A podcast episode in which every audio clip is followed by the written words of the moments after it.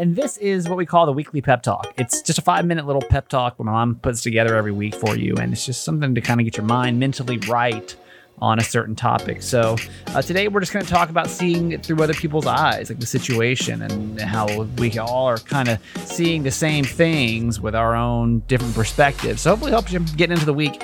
Have the best Sunday night ever if you're listening in real time, and uh, if not, whenever it is. Hope your life's good. Pep talk on the way next.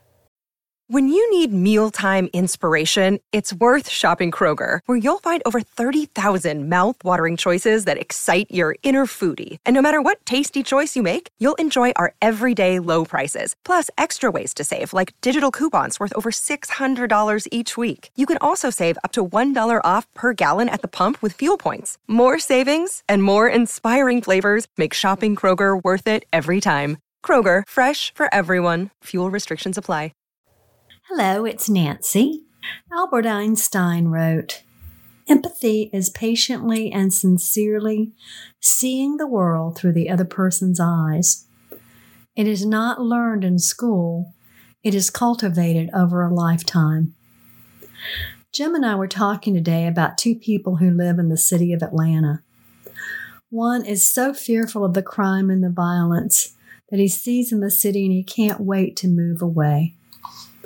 The other, having lived there for a long time, is troubled by these same things, but sees the beauty of Atlanta, especially its green spaces, the diversity of the city, and the energy as a place he loves, and he can't imagine any other place he'd rather call home. As we talked about their different views and attitudes, I thought, hmm, they see through different eyes. And I've been thinking about that today. Is it really possible to see through another's eyes? All of our experiences and life journeys have been so different. We gather in communities with like minded people, and that makes it difficult to, oftentimes to understand others that have a different view or perspective on the world. In the last few days, we've witnessed the horrors of the people of Afghanistan and others from our own country as the Taliban has once again reclaimed power. There have been so many differing opinions of what's happened. Some say we shouldn't have abandoned the Afghan people.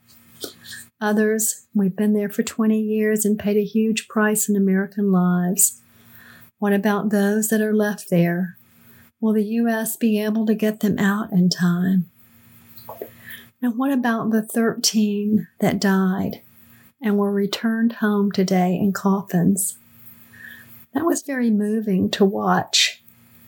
And I tried to imagine all the others that had returned home the same way, doing what they were called to do for humanity. And understanding that when you have a call for your life, that nothing, nothing is greater than fulfilling that call.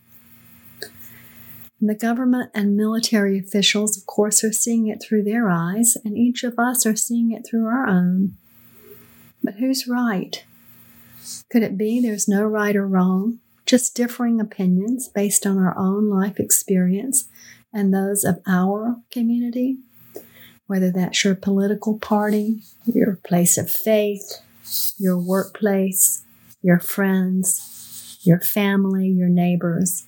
In such conflicting times like the ones we're in now, in a pandemic that seems to be ongoing, and we're having to adapt to so many changes and having to deal with so many opinions and decisions of others, what would it mean to look outside ourselves and try to see and understand another view?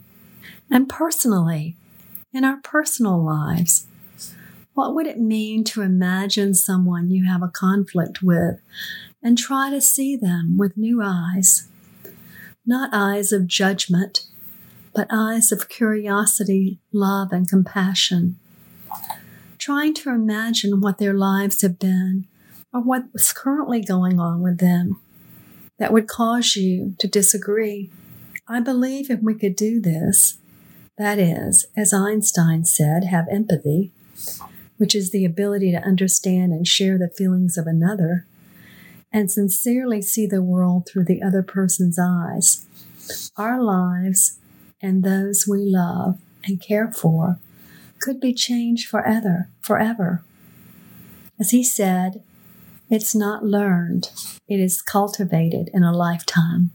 Today is a good day to begin because what we have to lose is our anger and frustration with others and ourselves and our ego's belief that we have all the answers.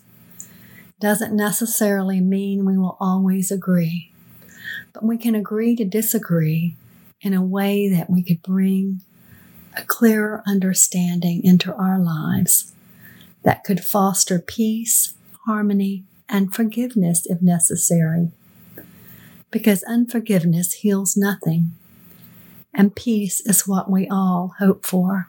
So let's start today. Let's start trying to see others with new eyes. Love you forever.